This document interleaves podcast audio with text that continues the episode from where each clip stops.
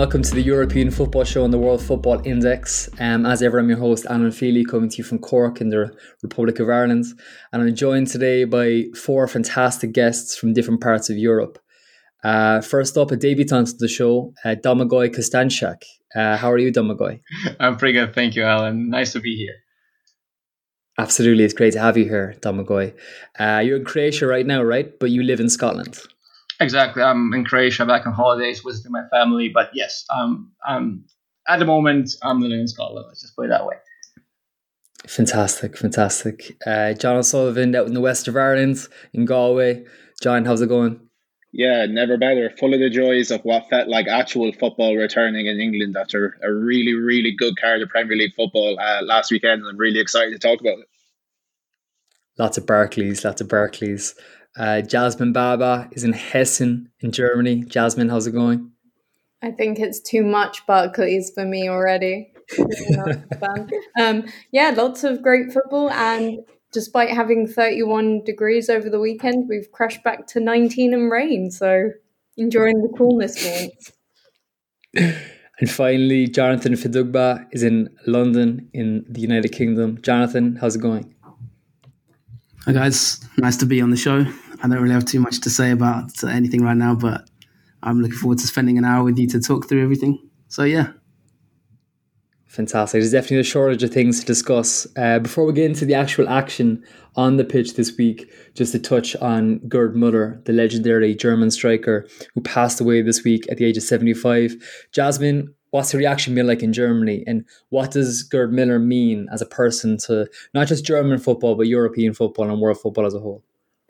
I mean, it's for such an excited weekend to get back to the Bundesliga. It was quite a humbling moment when the news broke, and the reaction of German football as a whole has been pretty devastated. I mean, he's been in the news so much because of last season and Lewandowski obviously breaking his 40 goal record in the league. Um, and to then find out that he passed away on the first weekend was really, really sobering. Um, a lot of outpouring of grief from all over Germany and the football clubs, especially the the pinnacle he was for Bayern back in before modern the modern football times that we've got right now and to just go through some of his international stats, um, Richard Jolly at Rich Jolly on Twitter posted a lovely little tidbit on his stats in um, the international stage.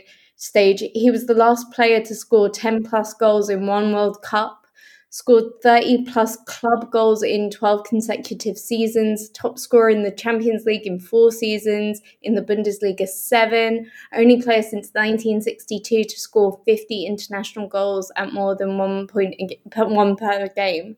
Um, he was fantastic. He was um, everything to Bayern and German football at one stage of, of history, and I don't think Germany German football will forget that anytime soon. Absolutely. It's always sad when uh, the legends of the game go, but that's the circle of life, I guess, um, and things move on. But rest in peace to Gerd Müller from everybody at World Football Index for sure. Um, but coming back to the football, uh, Wednesday night saw Chelsea play Villarreal in the Europa, uh, sorry, the Europa League final, in the European Super Cup uh, final in Belfast in Windsor Park. Uh, the game finished one all after extra time, and Chelsea won on penalties uh, a really thrilling game. Uh, what do you make of it, Jonathan? And what do you make of Chelsea as an entity this season? I mean, a lot of people are tipping them as being possible favourites to the Premier League. Uh, they followed up that victory in, on Wednesday night with a 3 0 defeat of Patrick Vieira's Crystal Palace at the weekends. They look quite ominous under Thomas Tuchel, don't they? And I mean, the arrival of Romelu Lukaku, who I know is somebody who you rate really highly, is just adding you know fuel to the fire. Like they look terrifying and almost impossible to stop in many ways, don't they? Yeah, they were really good. Um, clearly, of course, uh, it was quite a tight game in the end. Um, pre-season, you know, everyone's still getting the cobwebs out, but the fact that um, you know it was it was almost similar to the Europa League final in the sense that it went to penalties and and um, Thomas Tuchel's proactive decision to sort of swap his keepers and his very rational sort of uh, analysis of it afterwards in terms of you know the, the statistics that they have on both keepers, their save percentages, and, and all that kind of thing. For me, that was like the key I suppose, takeaway from that game, um, maybe alongside Trevor Chalobah. But uh, yeah, it just showed really why Tuchel's probably one of the top three, four, five coaches in, in world football. Um, just in, in terms of the level of detail he goes into, and, and that was that was the difference at the end of the day. If you look at the Europa League final, of course, um, David De Gea not making one single save, and, and the save percentages between uh, Dean Henderson and of course and De Gea. So some will have questioned, you know, the, the difference between the two managers in that sense, and, and Tuchel's pro, proactive nature um, just shows what a top manager he is really, and, and I think that kind of just furthered my opinion that Chelsea will be, if not title favourites, then certainly strong contenders. I think they're going to be really, really strong this season, and of course, you, as you just said, the signing of Lukaku just makes it kind of you know, just just an extra string to their bow. If they still get, if they're still in for Jules Koundé, as, as is rumored, then that's just a ridiculous squad to be honest. So yeah, they they they got the job done. I don't think they were amazing in that game. They had spells where they dominated. Villarreal had spells where they looked uh, quite good themselves. Um, but I think the key takeaway was just how you know Tuchel his ability to sort of um, interpret and, and analyze games and and and his rational, clear thinking in in moments of sort of high intensity or high stress, just shows why he's such a, a brilliant manager. So yeah, I think they're they're to have a, a, very good season this year. And, and Lukaku, I've talked about him a lot. I think in this podcast in the, in the past, I think he's one of the best strikers in the world. It's a lot of money, but uh, he's probably at his peak now. And you know, let's see how he deals with kind of because there is a sense of there is some sort of doubters still for some reason in the Premier League about him. Um, I believe he's in the top ten all-time goal scorers in Premier League history. Might have to, that might be that might have changed since he left, but I remember when he when he left the Premier League, he, he was he was around that level. Um, so yeah, he's got a chance to add to his tally, and and and it'll be interesting to see how he, he deals with kind of that that that sense of maybe not uh, having convinced everybody in English football about him for, for whatever reason. Um, he doesn't need to convince me though. I think he, I think he's exceptional. I think he's also one of the fastest players to hit 100 goals, 100 Premier League goals. I think Jasmine mentioned that last week. Um, but yeah, I think he's the kind of player who th- thrives off that kind of expectation, that kind of doubt, if that makes sense. And I think that uh, that's why he's leaving Inter and coming back to Chelsea. He feels he's unfinished business at Stamford Bridge. Obviously, didn't work out for him in his first stint at the club. Uh, just going back to what you mentioned there about the goalkeeper switch, uh, John, what do you make of that? Um, I mean, obviously, uh, Thomas Tuchel took off Edouard Mendy, Berlan Kepa, Arrizabalaga, who famously refused to come off uh, in different circumstances for Maurizio Sarri in the Carabao Cup, Carabao Cup final a couple of seasons back. Um, but when he came off, uh, Edouard Mendy, that is, it was quite clearly pre-planned. You know, he's very encouraging of Kepa. Kepa came on, was quite visibly charged up, really, really up for it, and uh, obviously was the hero of the penalty shootout. He made two saves and uh, you could sense a kind of vindication afterwards, right? The way he celebrated, a lot of emotion, kind of an outpouring of uh, emotion, you could say, coming from the the Basque. Yeah, I think firstly it shows that Tuchel has the courage of his convictions, and why wouldn't he? The reigning European champion as a manager, he's he's had a really kind of hot streak since he joined Chelsea. More or less, everything has gone his way by the FA Cup final, and he's won a lot of plaudits deservedly. So that just shows how much confidence he has in himself right now, because it's not something you see very often. I think the first time I ever saw it was Van Gaal doing it in the 2014 World Cup in a penalty shootout with Tim Krul. But uh, it, it shows a manager who has supreme confidence in his own ability.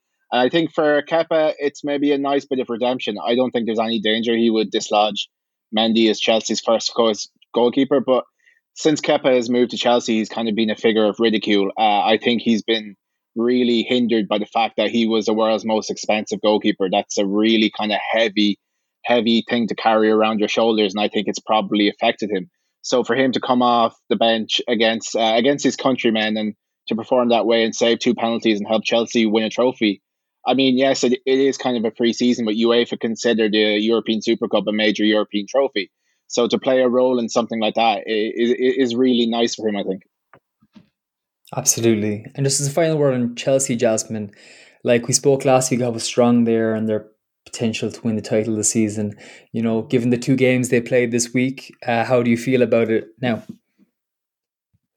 Um, I still think their title is.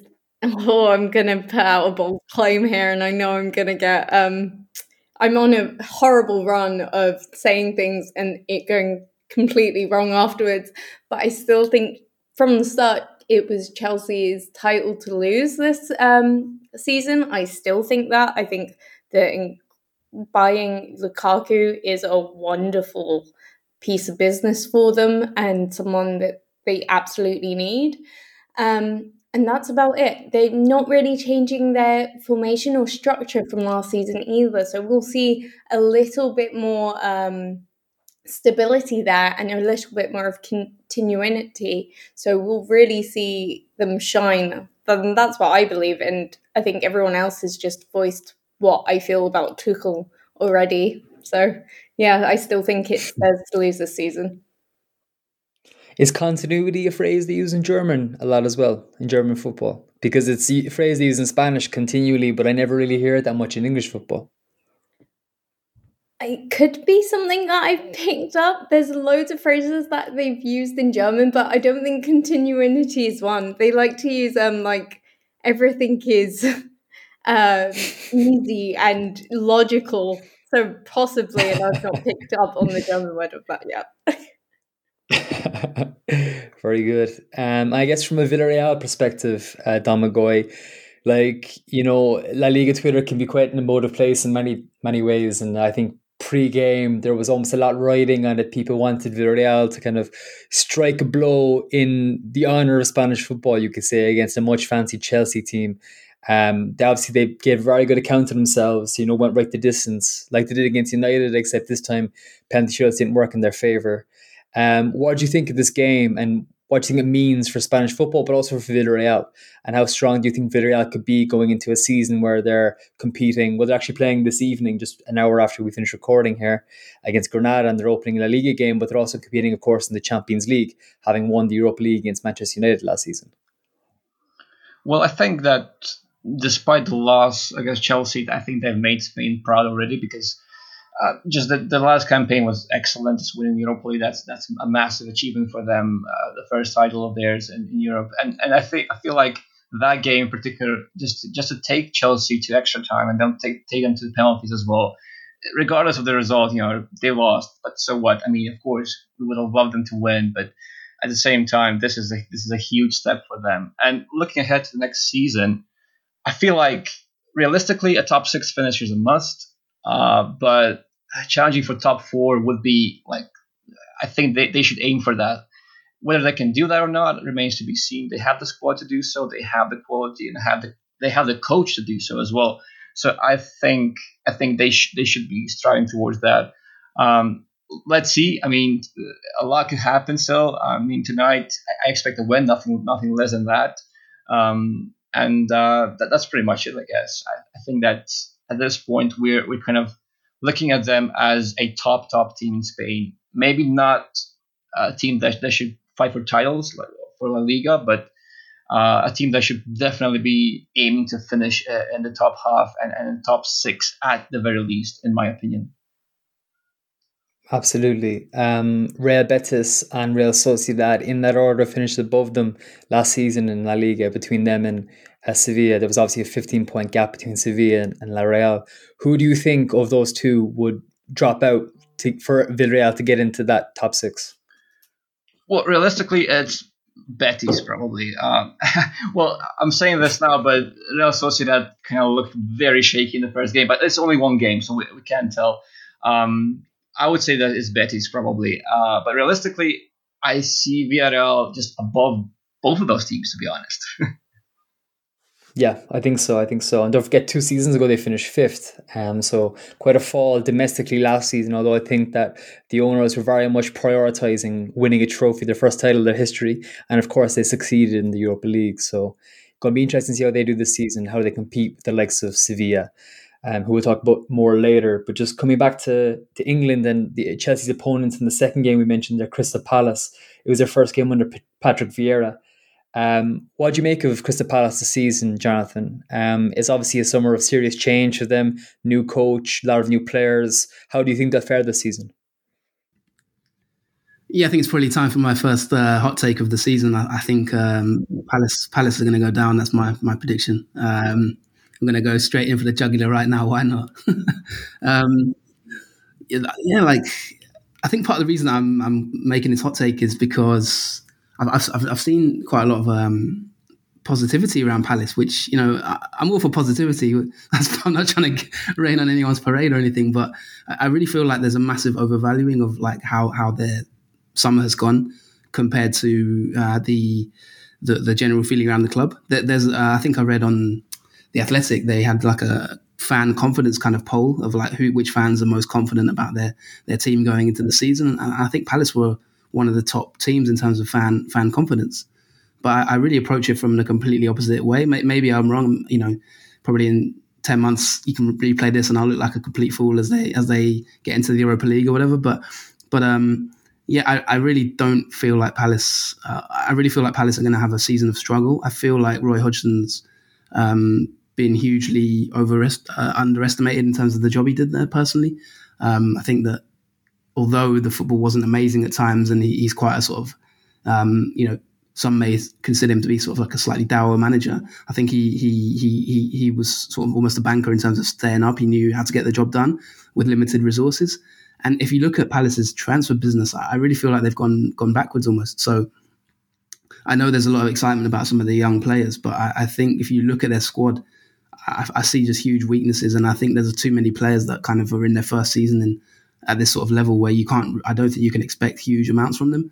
And then obviously you look at Patrick Vieira, and I think his time at Nice was questionable. Um, did a decent job at, at New York, but you know, still at times was sort of showed a bit of stubbornness tactically and things like that. So I, I really feel like Hodgson to Vieira is a huge downgrade, and so I, I think that um, I think they're going to struggle this season, and it didn't surprise me to see Chelsea just dispatched them quite comfortably.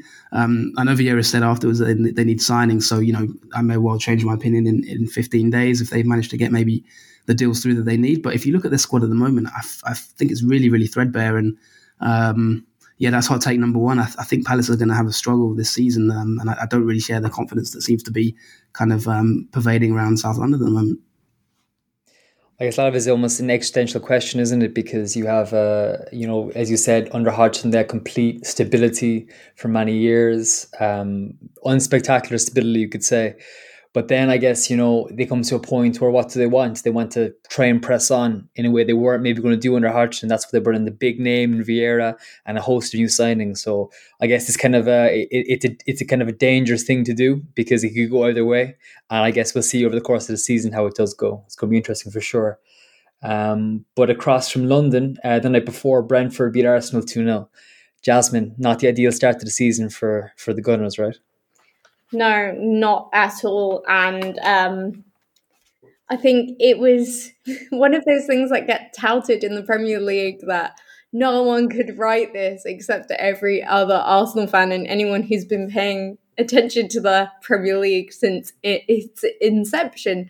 Um, but yeah, it was a terrible night for Arsenal. There was no real beating around the bush. Um, if you look at XG, if you look at the stats, you could say, oh, but Arsenal actually did create something in the second half. They weren't that bad. But it's the manner of which they create these chances, often too late and often too slow.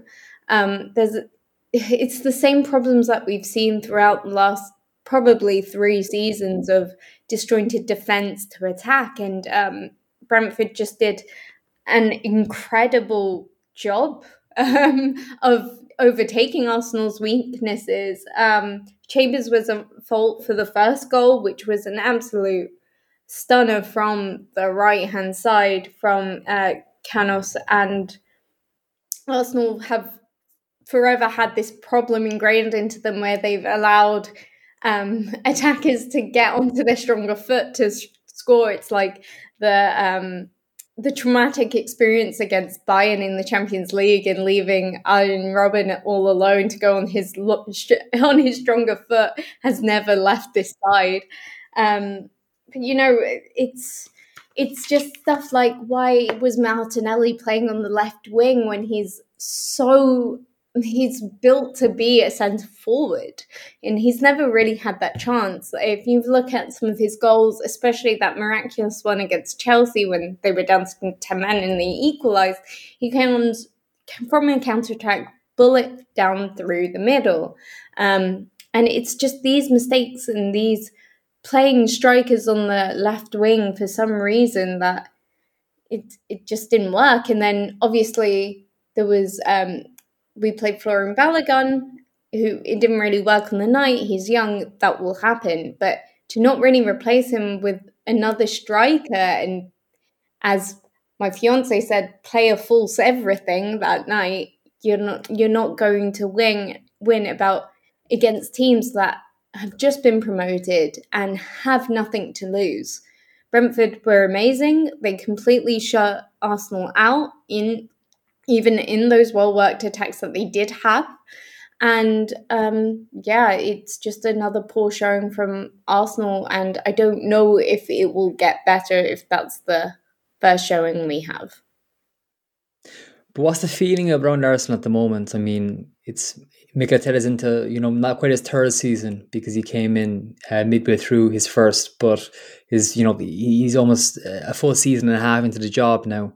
Obviously, a COVID interrupted season and a half, but a season and a half nonetheless. Like it's not Unai Emery's team anymore. Um, like, what do you think your prospects are this season, and how likely do you think it is that Arteta will be in charge of Arsenal in a year's time? I think there was some unlucky bits to it. I mean, on a night where both Lacazette and Aubameyang were ill, um, you can only work with what you have. I was not really impressed by Ben White, and it just feels like the transfer business throughout the last few seasons has just been wrong. Um, Arsenal kind of bragged about um, getting Ben White, and his agent said, "Oh, they showed us all this analysis of the players that they'll buy and stuff." And he just, I've been hoping Arsenal buy smartly from the league rather than pay a lot of money from outside of the league and find out they don't really fit in terms of like Pepe is one. Um, and in Partey another. And it just seems to be going that way. And with those kind of with that kind of happening at the squad right now i don't think our prospects will be any better than last year. Um it's i'm always maybe i'm being a little bit too harsh maybe we'll go on a good run a bit like last year but you know if you see the kind of transfer deals leicester's making um there is no reason why you shouldn't be investing smartly and why you shouldn't be going for top six and higher. But something about what happened and some of the business that we've done at the moment just doesn't sit well with me, and I don't think it'll be higher than that. Mm. Certainly going to be an interesting season uh, for Arsenal uh, this year. I'm glad to have that as well. Of course, when he came in in the winter of 2020 slash 2019. He wasn't the only managerial change around that time. Carlo Ancelotti joined Everton, um, and of course he's left now for Real Madrid. But uh, Rafa Benitez is coming instead, and Everton uh, won 3 1 against Southampton on Saturday afternoon. Uh, the first come from behind victory since December 2015, quite remarkably. Um, and it's a very good game for Rafa Benitez to begin with. Uh, obviously, a lot of pressure from the outside, from a lot of Everton fans who aren't happy with appointing a former Liverpool man, especially somebody so closely associated with Liverpool, associated with Liverpool. Sorry. Um, so to get off the board in that fashion was uh, was very important. John, I know you're somebody who you know is obviously grew up with Rafa's Liverpool teams and follows has followed his progress very closely since then. We've been in dialogue quite frequently ever since he took the Everton job about what he might do with the team and and how he might do at Goodison Park. Um, what's your thoughts on the appointment, first of all, but also kind of you know the the first showing of Rafa's Everton, and how does that make you feel? So obviously, emotionally, for an Everton fan's perspective, it's a bit of a controversial uh, appointment because of his association with Liverpool, because of maybe people considering him having called Everton a smaller club uh, during his tenure as Liverpool manager. This is something he kind of says that was taken out of context. So I can understand maybe there was reticence in certain quarters, but from you know from a rational and objective perspective, I think he I think he's always done a good job, more or less anywhere he's been, with the exception of Real Madrid. And as many people know, that's an extremely extremely hard job where a lot of times it's more about managing egos than it is about coaching. Uh, Inter Milan mightn't have gone too well for him, but he was in hiding to nothing and hurting a treble winning squad that was actually just very, very old and had probably overachieved under Jose Mourinho. So apart from that, I think he's done brilliantly everywhere. He twice broke the duopoly in Spain. He done a brilliant job at Liverpool. It missed uh, a lot of ownership issues. He won the Italian Cup with Napoli. So I think he he was a very good hiring uh, hire, and their their first performance was excellent. Uh, the goal they conceded was you know more of a individual error from Michael Keane, something that you, you said that was born out of him playing as the left side, the centre half, when he's more used to playing on the right side. Uh, he altered that, and lo and behold, Everton scored three goals, and they could have even scored more. And I know that you know it is maybe been like a bit of banter between Liverpool fans and Everton fans about some of the players that Everton signed this summer, uh, particularly Demarai Gray and Andros Townsend. But I think they gave Everton in this game an element that they were missing last season in that they provided pace and you know they made space infield for other players such as uh, Calvert Lewin and for Abdoulaye Doucouré. So uh, from that perspective, I think it was an ideal kind of a first outing for him. Um, in having said that, I think Southampton will be among one of the teams that will be fighting for their lives. They've lost uh, Danny Ings, who was their inspirational top scorer. And uh, I don't think I would have too much faith in any of the other uh, acquisitions they've made. Armstrong is still an unproven entity at Premier League level. So, um, yeah, while Southampton were poor, you have to give Everton credit. Like you said, it was a first come behind win in six years, which is hard to believe. And uh, just given the pressure that Benitez is under, I think he needed that. So, yeah, I think that, you know, Rafa Benitez Everton team is going to bring a degree of functionality and a degree of competence that um, Carlo Ancelotti was sorely lacking, to be perfectly honest with you. And I'm intrigued how he gets on. I was never as negative about it as many were um, when he was appointed. I think that it could be an interesting choice. And I think that Everton don't have much to lose given they finished 10th and 12th in the last two seasons. Um, on the side, I think that Richarlison could have an absolutely massive season. Um, he had a big, big 12 months after a full Everton season. He went to the Copa America of Brazil, uh, where they got to the final, of course, to lose to Argentina. And then, of course, he went all the way to the final Olympic Games too, beating Spain. And he was the key man. Uh, Neymar wasn't in that squad, so he was very much the senior player alongside Dani Alves in terms of guiding the younger players like Matheus Cunha and Reinier Jesus and uh, and the like of that. So I think that he'll come back. You know, he's come back, hit the ground running, scored a goal and assisted as well. Um, he's full of enthusiasm, full of beans, and I'm intrigued how he gets on uh, this season. But but speaking of Ancelotti, it was his first game as Real Madrid coach in his second spell, of course, this weekend. Uh, they went and beat Alaves 4 1 um, at Mendizorroza. Um, a very competent performance from them, very strong. Uh, it's a new look Madrid. David Alaba starting in the centre of defence. Sergio Ramos has, of course, gone to PSG. Rafa Varane has gone to Manchester United. Um, the front three was quite uh, glitzy, you could say. Karim Benzema, uh, Gareth Bale, and Eden Hazard. And what do you make of them, Domagoj? Uh, obviously, Alaves away isn't you know the toughest of tasks in La Liga. They actually won the exact same fixture four one as well last season, but they do look strong, don't they? Look a bit leaner than they were last year, maybe, and they look like they have a bit more left in the tank than many would have suggested. You could say. Yes, I would agree with that. I mean, it was a game they just had to win. There was no excuse. You know, you have to go and you have to win that game. Uh, Ancelotti is a. Uh, I just see him as a very transitional type of coach. I mean, not in the style of play, but rather, you know, Madrid gonna get him, and if he fails, just just no harm done. Just just kick him out and then to get something someone new. Uh, he's gonna very much adapt to the team that he's got. He he's sort of a tactical chameleon, if you will. He just kind of readjusted it to the, the team that he has in front of him.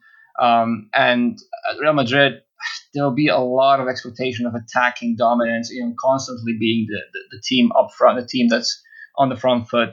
Uh, and they've, to be honest, to be perfectly honest, uh, they've looked, you know, like the dominating side, and they've been fairly co- uh, comfortable in that game. Um, but you know, losing Ramos and losing Varane, it's tough because after you know ever since Cristiano Ronaldo left the club, Zidane has worked really hard to make this Real Madrid team into a different type of thing team because they were not exactly the most attacking um, team anymore. They were more like a defensive juggernaut, if you will. And then you lose two such influential figures in the in the defensive line, then you're bound to struggle a bit. So I'm, I'm looking forward to seeing Real Madrid kind of face the teams that are going to pose them more threat, you know, pose them more more danger. Um, but so far so good, I would say. Uh, we'll see if Eden Hazard can stay healthy, and we'll see if uh, they can kind of support Benzema because Benzema has been the only focal point in attack. He hasn't been getting much support from from either of the uh, other players. They have Rodrygo, who's a superb young talent. They have Vinicius Junior, who's also a great talent as well.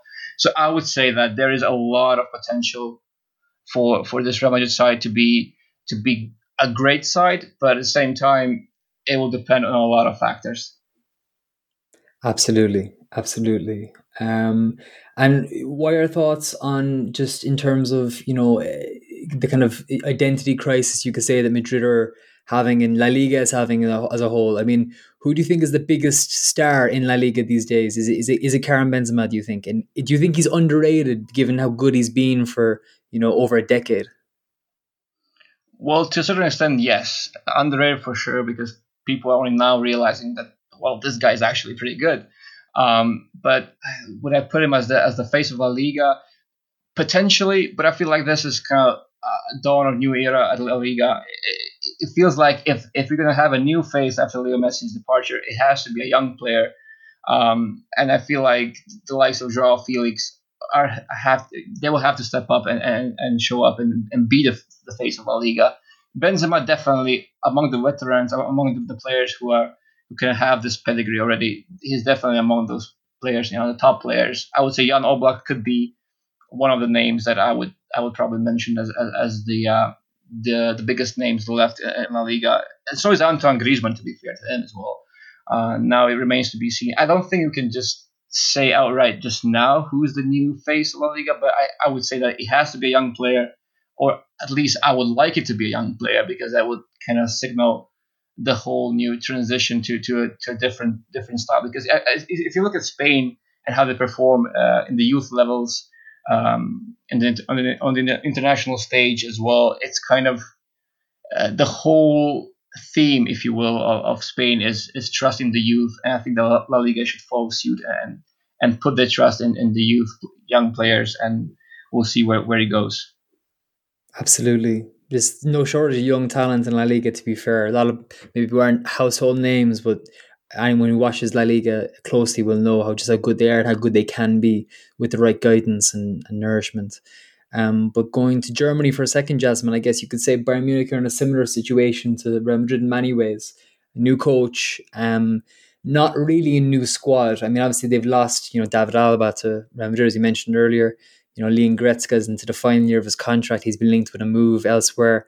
Um, there's not really the same kind of sense of imperiousness, if that if that's even a word, about Bayern this season. They opened the campaign with a one-one draw with your team, Borussia Mönchengladbach. Um, what do you make of this game? Uh, what do you make of Bayern's kind of perspectives heading into the new season? And also, how do you think Borussia Mönchengladbach are going to bounce back after last season's uh, disappointment? Uh, about Bayern Munich, I I say the same thing every season. It it seems to be a troubling season for them nearly every season because they're not walking the league. And by the end of the 36 games, they've won again. No matter um, how far away they are, how close it is to the final day, they always seem to pip to the front. And honestly, guns ahead, like I don't think this year will be much different. Um, there has been a lot of changes in across the whole league. We saw so many chaotic managerial changes, sackings, uh, and you know, uh, clubs, uh, managers deciding to go to rival clubs. And um, as you said, there's team stability in this. There's obviously talk about Leon Goretzka's contract. Um, there was apparently chaos over Kimmich. It looks like Kimmich's going to be signing, and then you think, okay, the the kind of um, chaotic feeling is going to go away. Um, a good a good showing of this was against Borussia Mönchengladbach, the season opener. Um, Bayern have never had a great record away at Mönchengladbach, and uh, it's the same this season. It's the the last six away trips there they've only won two uh one draw three losses i think. Or maybe the other way around. Don't quote me on that. Um i am having a little look at my notes. One draw three losses it was that. Um so it, it, it with everything that's been riding on bayern recently I think, especially the players still to come back. There's still quite a few missing. They've only really trained 45 minutes as a in the preseason altogether is the closest to starting lineup in the 3 0 loss against Napoli. Um, so there's still a lot to come from this Bayern team. Um, and again, with everyone else's changes and the kind of quality that Bayern Munich have and in their new coach, even if he doesn't do that well, they are sticking to him. He is in there for this transition period they, they've given him a five year contract for a reason. It's a long contract and it's it's a statement. Um, but that game against Borussia Mönchengladbach is, as I said, it, I thought it was going to be cagey. It was nothing of the sort. Um, the first goal of Gladbach was um, an error from Stanisic, which I was surprised he was playing at right back, um, and he kind of proved it with that error to help um, Stindl kind of break through their defense. Their defense still looks wobbly, but again, you had um, Davy, Sula, Upamecano, who's still fitting in, and Stanisic.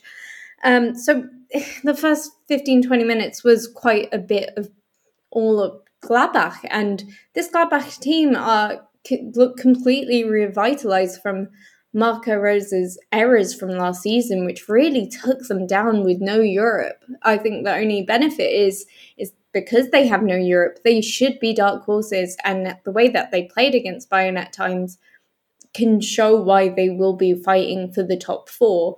Um, they look like they have solutions in possession for once, which was really nice. Really nice to see them work around the ball. Um, and this is with them still rejigging their team, Zakaria is rumoured to go to Serie A, which means they lose a little bit of that midfield grit. Um, they're putting uh, Thuram, he played centre forward for the last 20, 30 minutes, and he looked like a completely different player. He's been stuck out on that left wing for so long, a bit like and the Martinelli saga in Arsenal, just but with more games. And it's it's really nice to see this. Um, but Bayern were still themselves. They had so many shots on target, one XG by like um, maybe 3 2. They let on a, a lot of shots as well. But Yann Sommer for Gladbach pulled out a stunner once again to defy Bayern Munich from winning. Absolutely. I guess, you know, given the nature of last season, the way things kind of capitulated for them after it became clear that Reus is going to go and join Borussia Dortmund, who we'll discuss a bit more later, you know, it makes sense that after a summer break, they can kind of re-emerge revitalized. Um, so it's going to be interesting to see how they do this season for sure. I'm sure they'll improve on last season's seventh place finish, right? Um, but yeah, it's going to be interesting for sure. You mentioned games that, you know, weren't cagey by any means. One was certainly uh, Manchester United versus Leeds United. Man United won 5 0, of course. Uh, sorry, 5 1, of course. Very, very open game, uh, a thrilling game in many ways, uh, quite an ominous game for the rest of the division. I think that United are emerging as, you know, genuine title contenders alongside uh, Chelsea and Manchester City and Liverpool to a certain extent.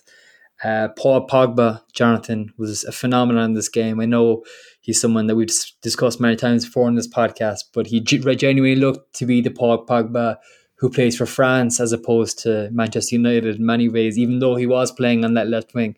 I mean, the quality of assists were something else, weren't they? Yeah, I think he, he was he was very very good. Um, I don't necessarily share the the view that kind of the Paul Pogba that plays for France and the Paul Pogba for, that plays for Manchester United are different. I think they're actually quite similar. It's just that the Paul Pogba that plays for France doesn't have the English media around him. Um, has the French media who are a little bit more appreciative, uh, and I think that's really the the, the, the bottom line of it. Um, didn't surprise me to see Sky had to have a conversation about Pogba, bringing him into the conversation when it was about Harry Kane missing training, and, and that really just sums up the the the that will always be the issue with Pogba in England. It's like there's a there's a problem with him, and that's the bottom line of it. Until they maybe start to uh, look more closely at the pundits that they hire and, and their agendas and their hidden sort of um, issues. In terms of the game, yeah, like Pogba was superb. Like the, the pass for the second goal for Greenwood was like just delicious. I mean, I mean that is snooker levels. Um, I likened it to Ricky Kaka. Like that is a Kaka esque pass. I mean, it is just sensational. I mean, you could watch someone who texted me as a Watford fan was like just sending me like gifs of it or whatever, and was just saying I could watch this all day. And and, and it's true. It's just just an unbelievable pass. Um, he's a top player. I think I think my, I've got hot take number two coming for you, uh, Alan. If you're ready for it, uh, I think uh, this is the year. This is this is the year of Greenwood. I think this is Mason Greenwood's year. I think he's going to hit 20 goals uh, minimum if he can stay fit. I think he's blossoming and he will blossom into one of England's best forwards. I think he eventually will challenge Harry Kane for the for that England striker position. Um, don't know if it'll be this year, but I think I think we will start to see a decline of Harry Kane and, and, and a rise of Mason Greenwood, in, in my opinion, if they can play him as a, as a nine.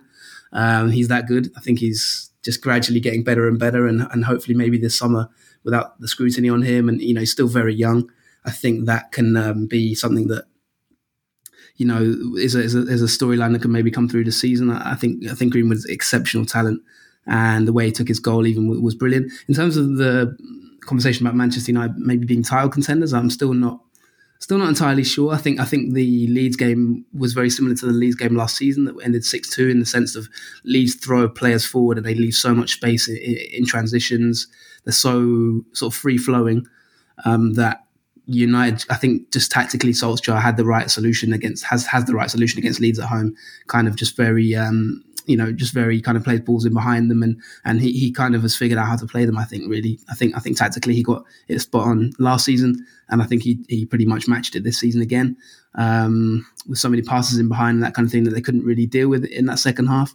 I think I think the one thing about United that is quite exciting maybe for fans is they have that ability to um, sort of blow teams away in, in, in, sort of a 10 minute spell here and there. They, they have periods of games where they just turn it on and, and, and it all, everything, the stars align and, you know, the, the, you know, the, everything comes together and it just, it's like dream, dream stuff. Harlem Globetrotters start, start football for 10, 15 minutes.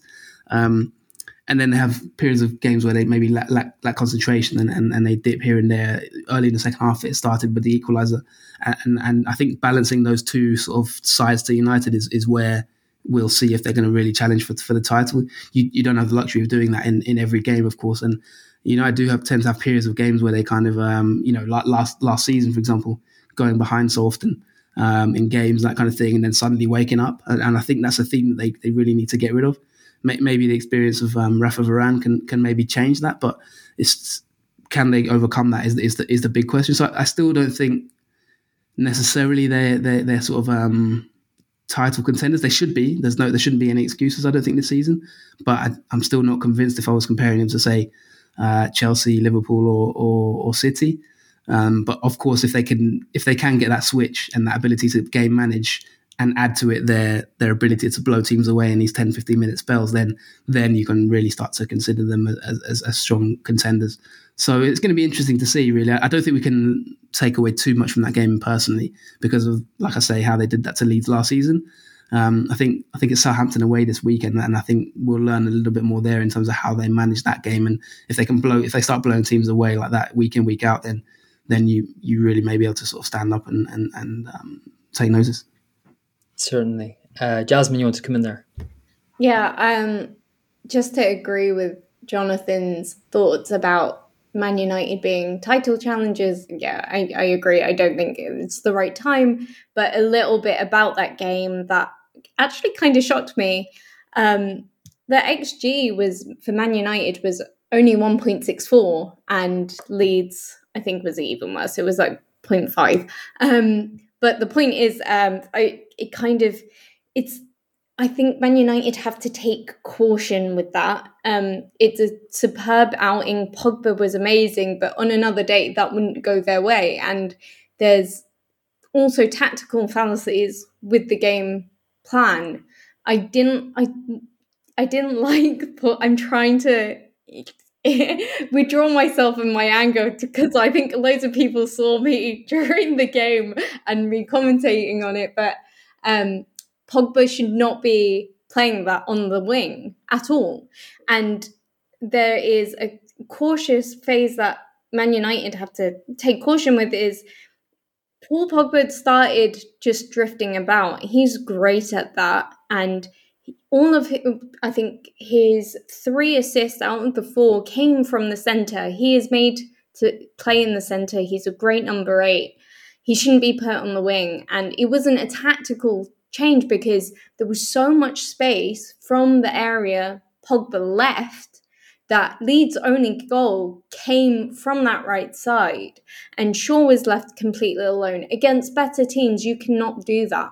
And if you're only posting around a 1.64 xg against a better team who will overrun your right side, you just need one quick player to run at you. That could be a very different story.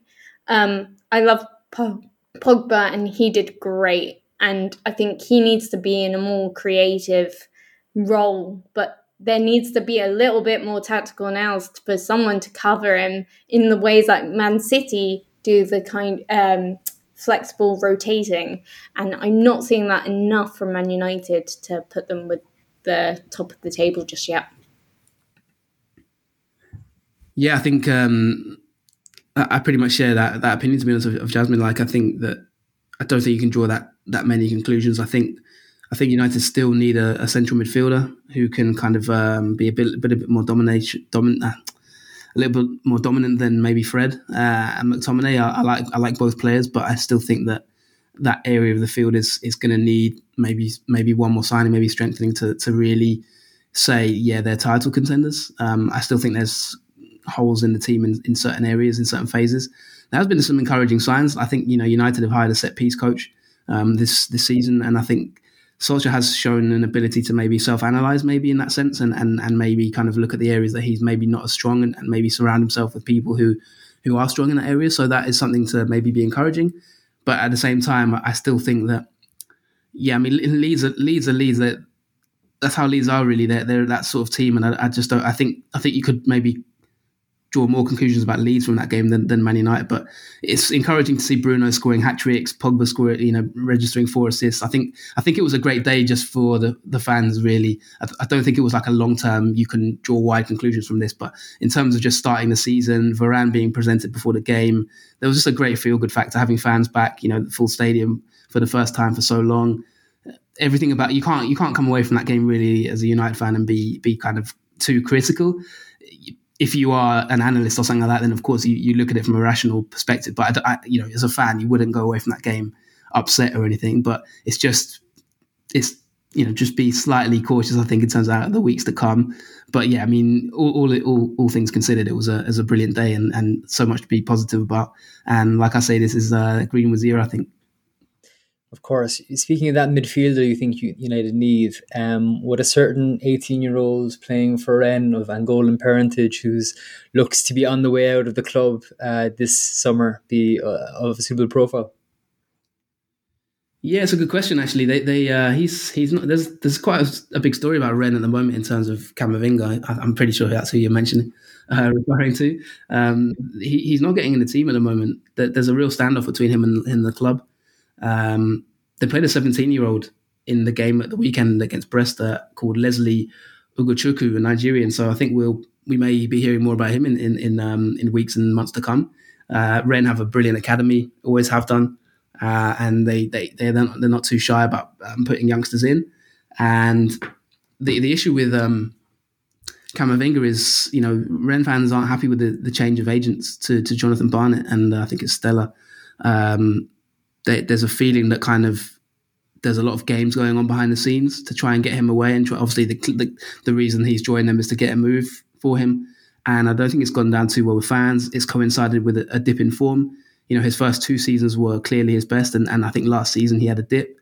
Um, and I think this is this just speaks to the perils of, of being a young talent in a, in a, in a in a world that is just very cutthroat, business minded. It's all about sharks coming to get you and take you here and take you there and, and make money and I think it's kind of um, there's a potential cautionary tale around Camavinga if if he's not too careful because I think uh, he's still very young. Don't get me wrong, but I think his career has slightly gone off track, and it's really slightly more to do with um, the distractions I think off the field and and this where's his future going to be. Um, I think Rennes fans are quite critical about about the people he's surrounding with him with uh, himself with at the moment.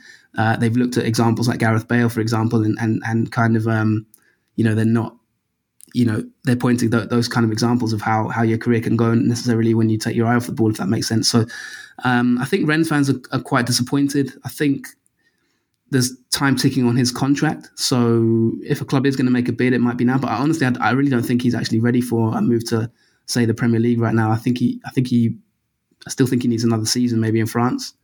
Um, if he was going to move, I would maybe say PSG. But I think they, you know, I think they've got their own uh, financial issues to worry about at this moment in time. So I can't see that happening really. So he he may end up in a kind of a limbo situation where he might have to wait out the final year and, and, and maybe move next season, which then he'd lose a year of development. So it's it's one to watch this season definitely because um, you know I think I think Rennes have been quite strong minded and said, well, listen, if you're not focused, you're not playing, and and I think that's that's the right approach to have really as a club.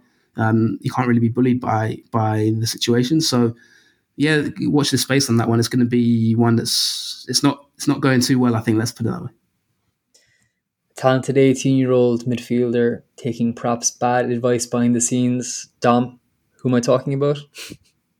I have no idea. well, 18 um, year old midfielder uh, in Spain, I presume. uh, you're talking about Pedri, right? No, no, no. Isn't taking maybe bad advice behind the scenes, making maybe qu- making questionable decisions on his uh, short term future that could derail his long term future. Uh, Ilaix Moriba. Oh, Ilaix Moriba. Ah, all right. Yeah, yeah. That that's definitely definitely a, a an interesting case. Um, as it seems right now, he is. Uh, he, it seems like he will he's willing to wait out his contract and just not play at all for next year, and then leave the club as a free agent after that.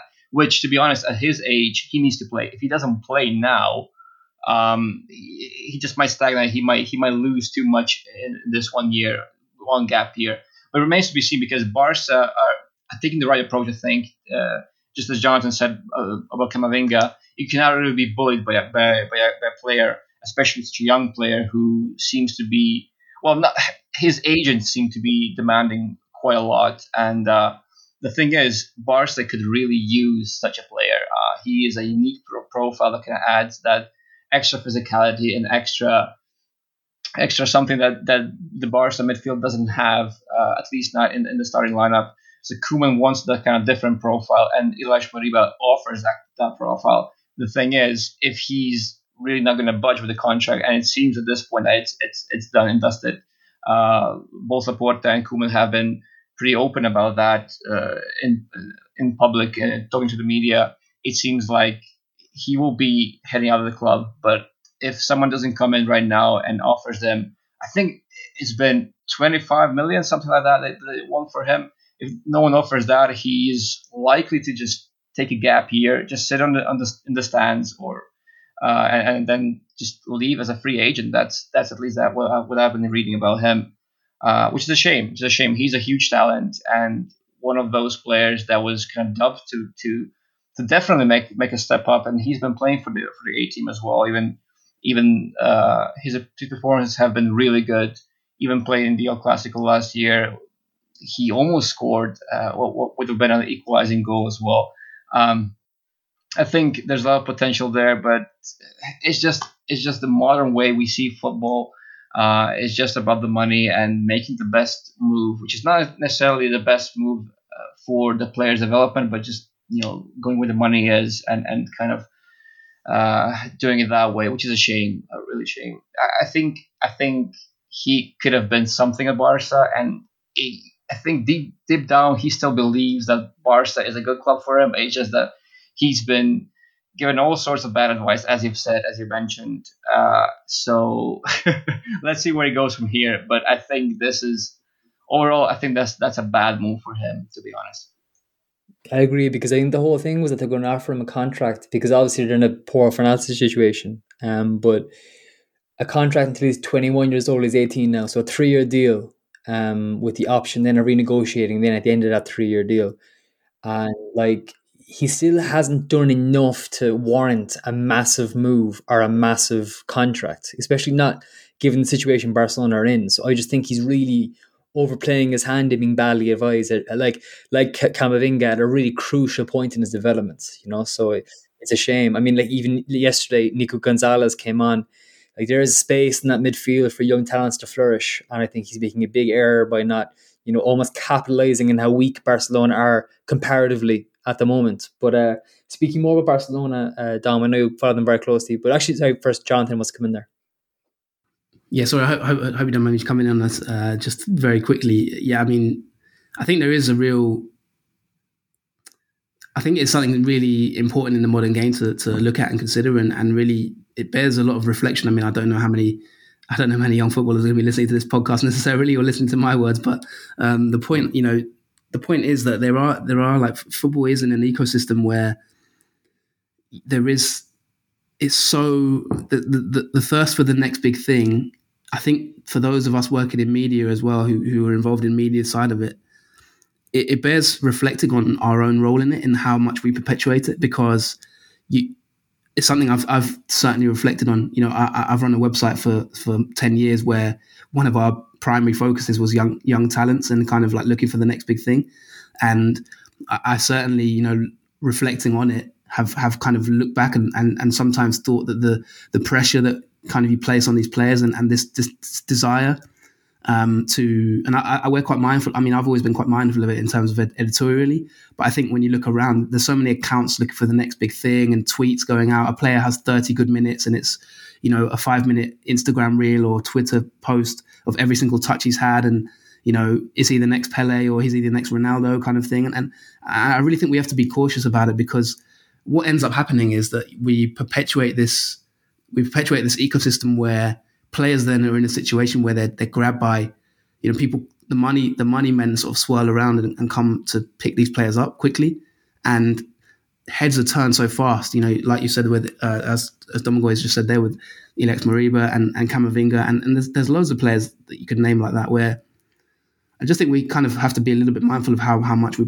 we perpetuate this this next big thing sometimes because players often need so much time to develop, especially at such a high level in, in, in elite football.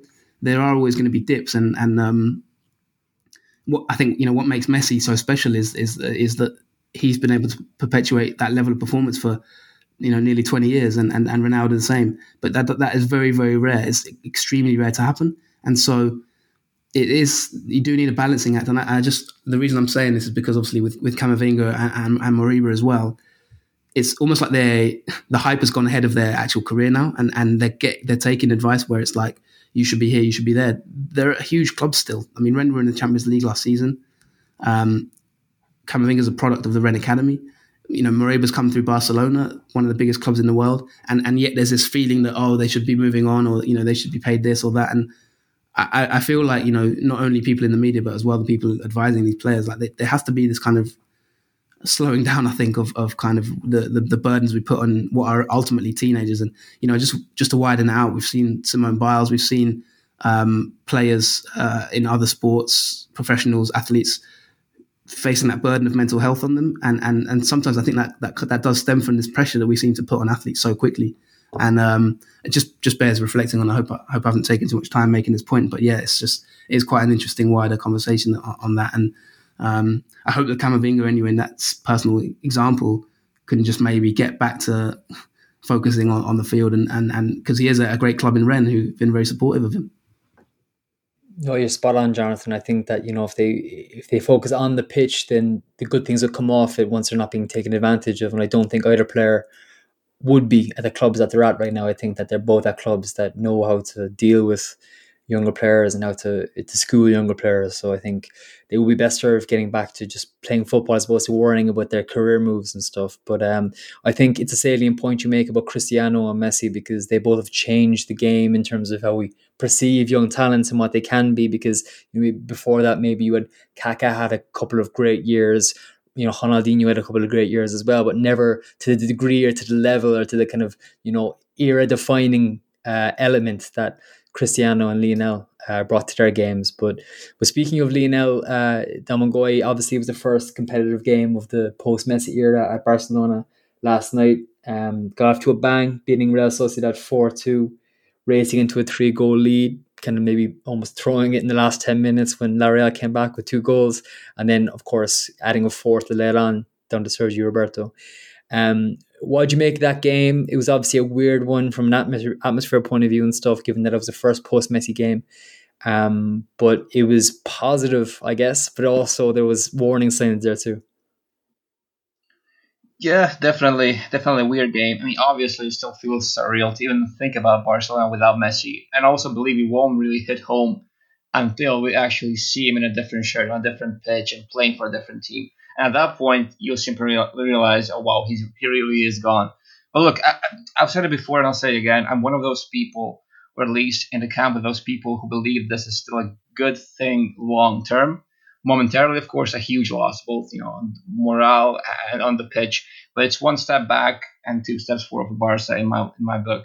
It may be a big big step back considering it's Messi after all, but trust me, it's a necessary step back. They've come to the point where they've been they become so one dimensional that you may very well call them just FC Messi rather than FC Barcelona, and that's a huge problem.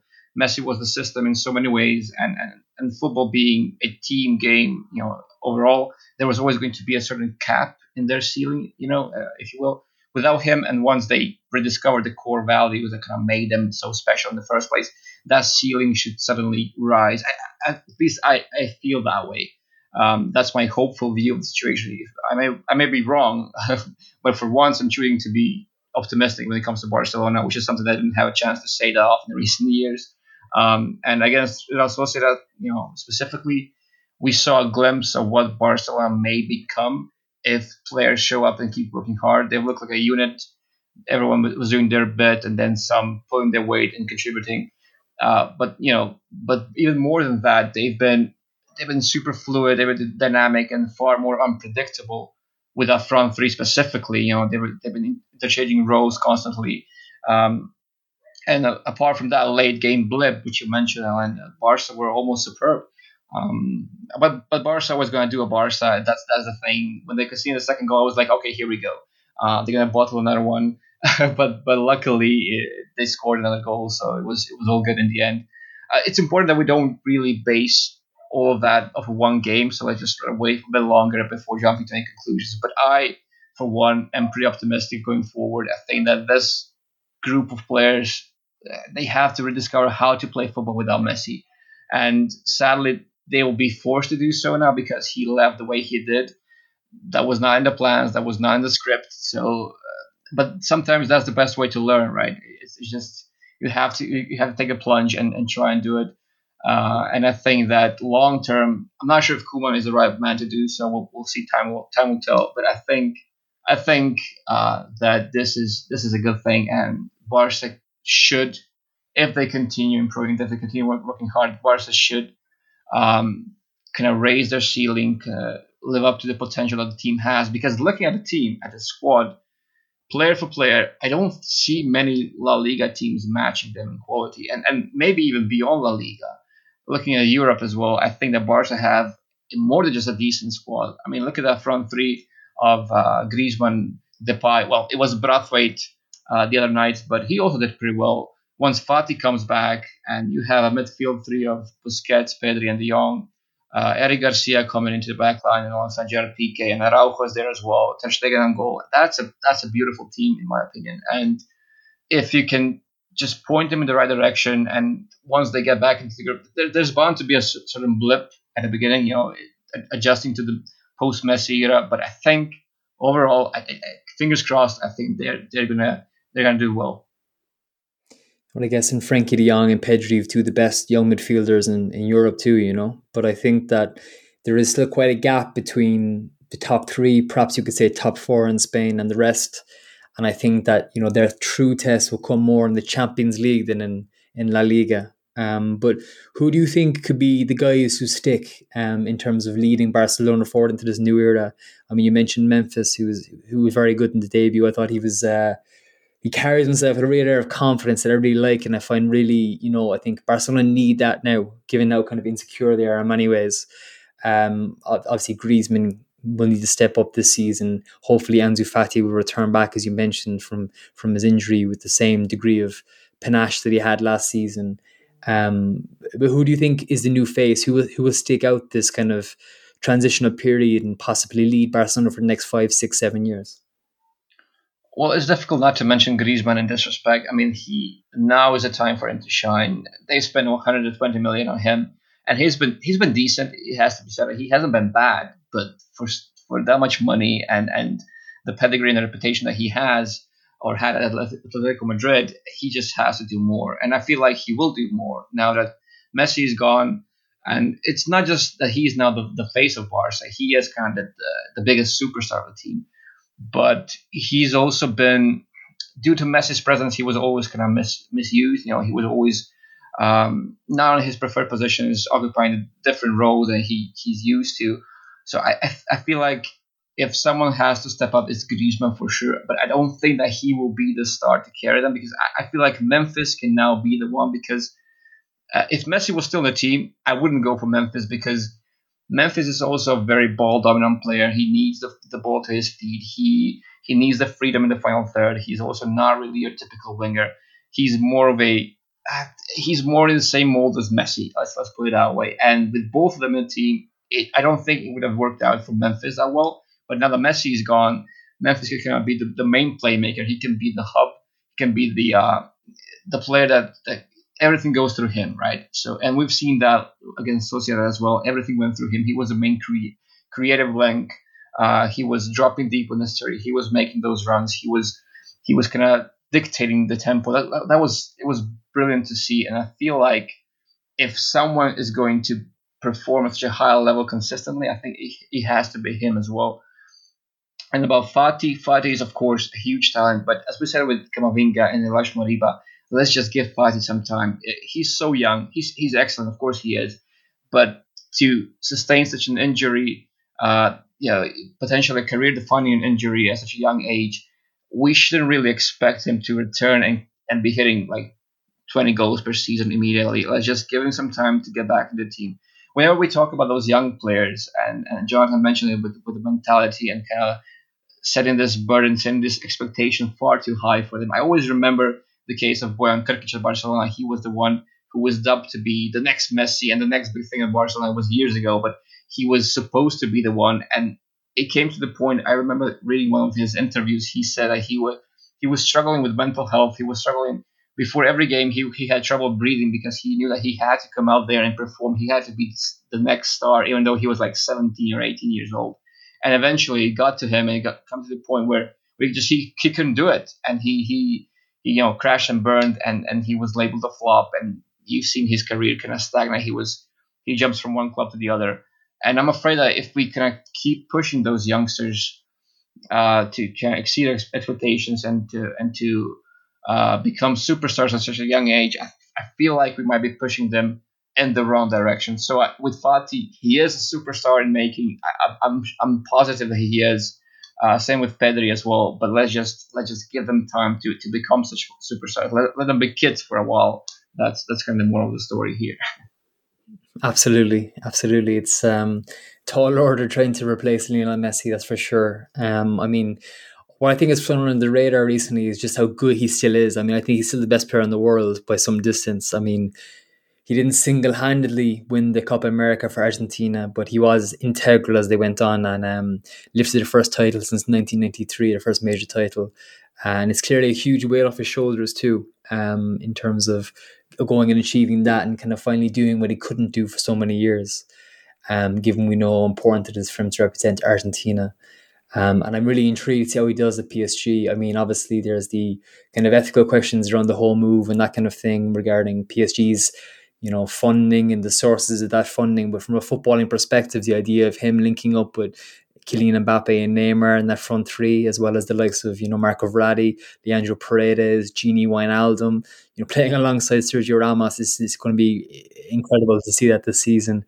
Um, John, what's your thoughts on, you know, how PSG are shaping up? They won their first game against um, Strasbourg 4 2 uh, with Messi, Neymar, Di Maria, and Ramos in the stands, not fully fit after their summer exploits. Ramos come back from an injury. Um, like, how do you feel about the whole PSG thing this season? Do you feel guilty about looking forward to watching them play? Do you not like them? Are you excited? Do you feel ambivalent to it all? How do you feel about it all? Yeah, it's it's funny. I think out of the inverted commas oil clubs, I think PSG are probably the one I like the most. Uh, probably because I see them lesser, but also because um, they're they're kind of hardcore fans. They, they make a great atmosphere. I remember they were some of the best away fans that have come to Anfield in Europe, for example. So in that regard, I don't really have as much of a you know, as much of a tainted view of them than I do maybe the other oil clubs. But uh, do am I excited about it? Yeah, definitely. Because one way or another, it's going to be absolutely fascinating because it's just a bunch of superstars in one team. That doesn't mean to say that I think it'll necessarily work, and I think they'll win the European Cup. I don't think they're balanced enough to win the European Cup, and I think I think they're going to be so dominant in their own league that they won't be sufficiently battle hardened when they face the best teams in Europe, despite the fact it's a cup competition.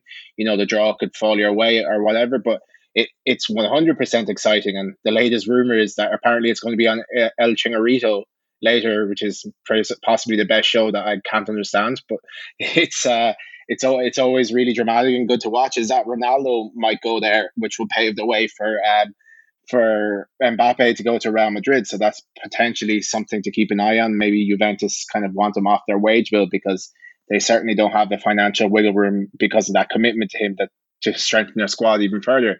So that that could be something possibly that comes to fruition. But uh, yeah, it, it's dead exciting. Like, how could you say it's not exciting? Uh, even outside of the forward players you've mentioned, they've signed the likes of Wijnaldum, who's an excellent player, uh, Achraf Hakimi, who's probably one of the best wing backs in the world.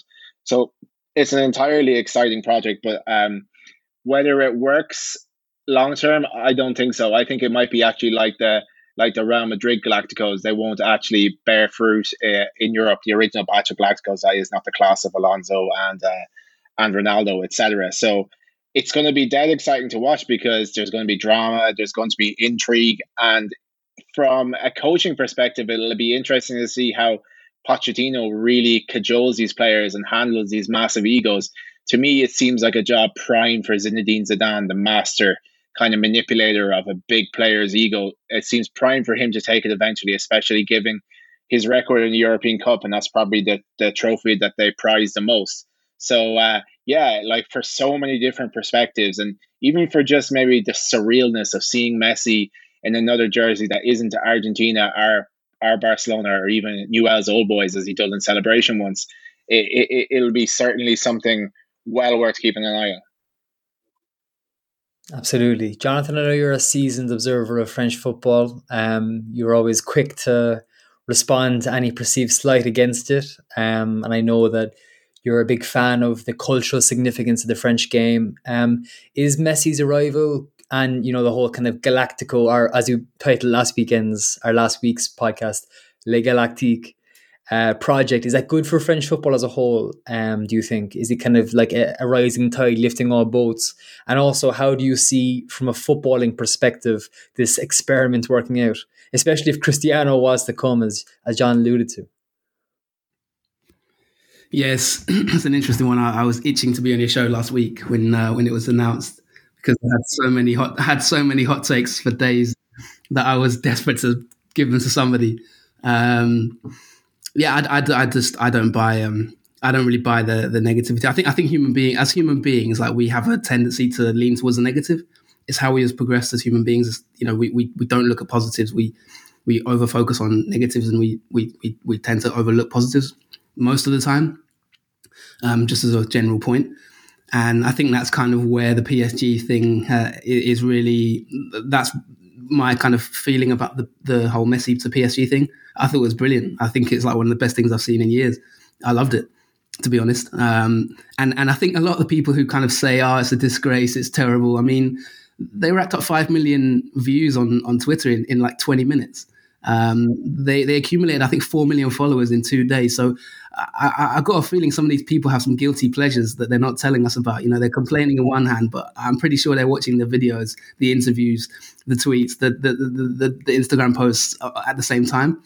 Um, and I think you know that also, um, it also like from this is just my own personal opinion. I know a lot of people don't agree with me, and, and are probably going to call me an idiot and, etc. etc. et. But that's that's fine. That's my own opinion. Um, I also don't really get the the whole kind of outrage really personally because I think if you you could look at accumulation of wealth um, in other spheres with other people with other companies and and you can question them just as much as you can question um, the accumulation of wealth of of, of, of you know others. Um, to be honest, that's like a whole different conversation we can have another time. But the point I'm trying to make is like we I think we sometimes over overemphasize the the negatives of certain projects whilst completely overlooking the negatives of other projects that, that could be equally, if not more dubious. So I try and leave that that moralizing a little bit out of it if I can. I mean, that I could be here for hours naming clubs and etc. etc. and and and you know what a kind of whataboutery on that side of this thing. So I just tend to look at the, the sports side of it, which may make me naive in in some ways, but you know, like I say, the the other side of it, you can have you could be talking all day about it if you really wanted to have like a mature, honest conversation. So Messi, I loved it. I thought it was brilliant. I thought it was fair punishment for Barcelona for years of embarrassing um, financial mismanagement, and I felt like it was time for them to be punished. Um, you know, if you look at the, the years of Barcelona with so many, you know, Paulinho, Kevin Prince Boateng, there's so many deals where you're just scratching your head, and I thought this was like the coming home to roost of it. Really, the the inability to register Messi. Um, I felt for Messi personally, obviously, because because he wanted to stay and he offered, I think, a 70% wage cut. But um, in terms of PSG and, and, how it changes French football, I agree with John. Basically, they're gonna they're gonna they're gonna destroy teams in Ligue. Um, but will they be will they be, will they be game ready for for Champions League? Because that's where that's where they're playing the money really. Um, I think there's going to be some squad issues if they don't reduce the squad as well. I mean, you look at Keylor Navas against Donnarumma. Navas was superb last season for PSG, and already that's I think there's going to be you know dressing room issues. There's so many egos. Um, and I, I, don't even think the whole argument that PSG will now dominate really holds true. I, I think that we'll.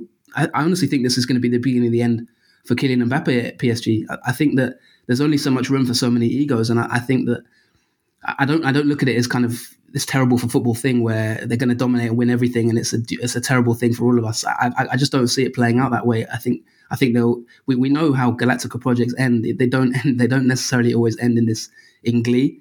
Um, and I and I think this project will will have issues.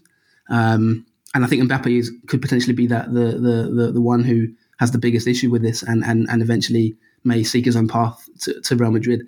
So, yeah, I mean, what I would have liked to happen is is is you know you just mentioned Ronaldo there. I, I, would I would like Ronaldo to go to Marseille if we're being honest. Like if I was if I was writing a script of football, you know PSG need a proper challenger, and and there are billionaire owners at other clubs as well that that, that, that didn't make this move for Messi. He, he was a free transfer, and, and his wages are very high, but manageable if you look at it in the context of other other players and, and transfer fees, etc., and adding all everything together. So, um, you know, Donnarumma, I think fees alone, commission fees and things like that, were were, were close to Messi. So, um, yeah, I, I, think in terms of competitors of League One, it will s- struggle from the point of view of PSG will dominate, but that was going to happen anyway because if you look at the Champions League, they've been, I mean, they just got spanked 4 0 by Nice.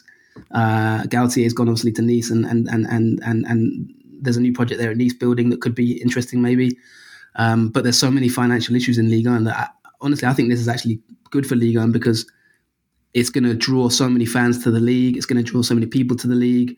People are going to be tuning in to watch Messi, and that's going to increase the marketability of, of French football. So um, only from the competitive side will it be bad. But the, the, only other thing I would say about it that will be a bit of a worry. Um, Ligue is not a joke in terms of how they treat superstars. You know, look at Neymar; like he gets hacked to pieces in Ligue, and I, I actually have a, a, feeling that if he was doing his career all over again, I would question if Ligue was the best destination for him because I think he, has been hacked so much in Ligue that it's injuries have started to accumulate. And that's the only one thing I'd say about Messi. I hope I hope that's not the situation because in Ligue you do get just you know it's called a farmers league, isn't it? And you do sometimes just get these agricultural tackles that come in and, and take players out. And and and, and I hope that doesn't happen with Messi because it would be very very sad if that was to happen. Um, that's my only little worry about it in terms of the the deal and stuff. But uh, if you're asking me how I feel about it, I, I think it's great to be honest. Um, and I feel for La Liga, but I think they they've got their own issues to deal with now. And and you know there was a conversation earlier about how will they um, remarket their league and that kind of thing. And I think that is going to be a real real challenge for Ligue uh, La Liga this, this, season to kind of get over Messi really, and, and that'll be a challenge for them. But for Ligue and French football, it's it's, it's, it's great for them. Indeed, you mentioned Kylian Mbappe in his future there. Until recently, he was always mentioned in step with um, Erling Haaland, another young prodigy who's two years younger than um, Mbappe, actually. But it seems, Jasmine, it's, it's almost like it's gone a bit quiet around Haaland in the last few few months over the summer. There's not been much talk about him. It's mainly about, well, obviously Messi, but also Mbappe.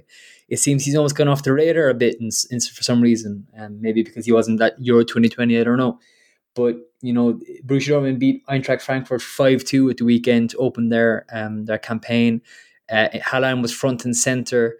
Um, do you think he's going to stay at Borussia Dortmund this season? It seems to be the most likely situation. And also, how how big a year is this for him, but also for Borussia Dortmund? Do you think that by their you know digging their heels in and keeping him this season and selling him potentially for less money next year than they would this year are they really putting it all in for a kind of a title challenge this year do you think? I honestly think they are. I also honestly think that clubs believe now uh, dortmund have been pretty sharp of the heels like saying you know this money is not enough. It, they would only entertain an outlandish offer we're talking upwards of 150 million. Um, so I think unless someone was going to really produce that kind of money, they didn't want any other players. They just wanted a solid cash, and who can blame them? Um, so without clubs offering that cash and knowing they can get him next season if they want him for cheap, um, I think they are going more for the we're going to keep him for silverware. Whether that will work, um, the Super Cups tomorrow. Um, no one in Germany really, really rates that, but it's still classed as. If I don't know if it is classed preseason. Usually it's preseason, but we've gotten midweek of the first week, so I'm not sure how they're classing it this season. Um, but that's on tomorrow, and that would show a real.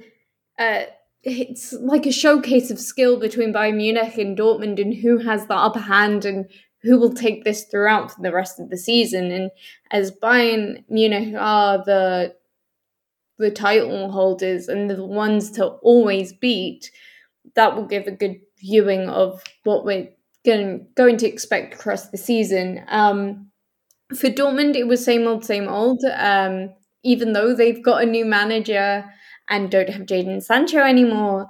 Um, they beat Frankfurt 5 2. And it was really strange because nearly every goal but one came from a counter attack. So we're seeing more of that first season of Borussia Mönchengladbach, Marco Rose, where you know you just dominate teams off the counter attack. And if you've got someone like Erling Haaland who just carves through defenses with his monster run and his skill, you know, we're going to see what happened in Eintracht Frankfurt and what we saw at times of last season with Edin Terzic. Um, he scored two goals and had two assists, and Frankfurt just gave a really good viewing of how not to beat Fra- uh, Dortmund and how not to contain Haaland. Um, I don't know what they tried to do. They were kind of got stuck in a crossfire every time they lost the ball, their counter press defense just fell to pieces and they got punished severely. What's interesting is that if you give them the ball, if you give Dortmund the ball, they still look kind of hopeless in possession. So it, that could be a kind of a weak point in their quest for competitive silverware this season to be certainly interesting to see how they do and see how Haaland continues. Will he be able to maintain this crazy scoring streak or not? Like, you know, it's uh, it would certainly be impressive if he could at such a young age. But um, just to finish up on the title race talk, because we're running out of time, um, in both England and Spain, uh, a couple of interesting games over the weekend, Jonathan. I'll go to you on this one first. Uh, Liverpool beat Norwich City 3 0 away at Carrow Road, and uh, Man City lost 1 0 to Tottenham Hotspur in London. Um, Liverpool look strong. They're full of running. Uh, kind of the polar opposite to last season, you could say. They looked f- full of energy, full of enthusiasm. A bit like Borussia Mönchengladbach. They looked like they were well rested and benefited genuinely from the uh, summer break and the kind of demarcation that brings with it. Uh, Man City, by comparison, didn't look great. I mean, again, we don't want to draw too many conclusions from one game, but it's now three games in a row they've lost 1 0. They lost to Leicester City last weekend in the Community Shield. They lost to Man- Tottenham Hotspur, of course, and they also lost to Chelsea in the Champions League final. Um, is there a bit of, you know, strange feeling around Man City's camp, do you think, at the moment? Do you think that Liverpool, by comparison, are kind of relishing this kind of not underdog status, but not favourites any longer. If that makes sense. Yes, I, I, do think Liverpool have gone slightly under the radar this this summer, um, and I think still think they have a strong squad, and I still think they'll be title contenders. Uh, so, yeah, it's, I can't really put my finger on why. I suppose maybe it's just because Chelsea been won the Champions League, and, and City won the Premier League, and, and kind of you know Liverpool didn't have the best of seasons, but I don't really see. I, I, I do think it probably benefits them to to be slightly unheralded. You know, they got players back now from injury. Van Dijk's back, came through the game, and and um, yeah, I think they can be considered considered title title contenders definitely. Uh, with uh, Man City, I think it was they always seem to start slowly, um, partly because they have so many players away on uh, various tournaments. So I think we can kind of um, you, you know you can you can always expect them to be a little bit slow, and they don't have a great record at Spurs. Uh, and obviously the Harry Kane situation maybe complicated things slightly, but I just felt like they they they were they were they're not quite on it at this moment in time, and and um, you know they left certain players out like Stones and, and others who would would normally start if everybody was fit. Um, so yeah, I mean I think I don't know if John's back now, but you uh, you may have some thoughts on Liverpool. Yeah, I think the the the thing with Liverpool is if you look at them from the back end of last season in their last 10 games, they won eight and they drew two. So it was a massive, a massive, massive upswing in form and attribute a lot of that to Fabinho returning to the defensive midfield slot. He's among the best players in the world in that position. And I'd also give a lot of credit to Thiago, you know, being in midfield and maybe acclimating a lot more to the rigors of English football than he may have done at the start. So if you add those two, uh, into the midfield. Plus, you have the return of the defenders of the caliber of obviously Virgil van Dijk, who played 90 against Norwich, maybe surprisingly so. And maybe bar one or two half rusty moments, he looked very composed and he looked back to close to his imperious self. And also Joel Matip, who I think is among the more underrated defenders around Europe. So if you add all of those players back into their team, then you have a formidable starting 11. Now, the issue with Liverpool maybe perhaps that they don't really have the depth that say a Manchester City would have, but they have between they have between maybe 13 to 14 to 15 outstanding players. So if they can keep them all reasonably fit for for the duration of the season, I think they'll be there or thereabouts. Uh, in the title question, I also think it was very encouraging from a Liverpool's perspective to see Naby Keita play so well. He's another player who can be outstanding on his day. It just so happens that to not use a pun, he's been hamstrung a lot by injuries and he's never really been capable of building on good performances with Liverpool because invariably he'll break down through the injury. So it was really good to see him play well. And likewise, Kostas Tsimikas. uh, Andrew Robertson is obviously such a massive outlet for Liverpool and a huge player for them.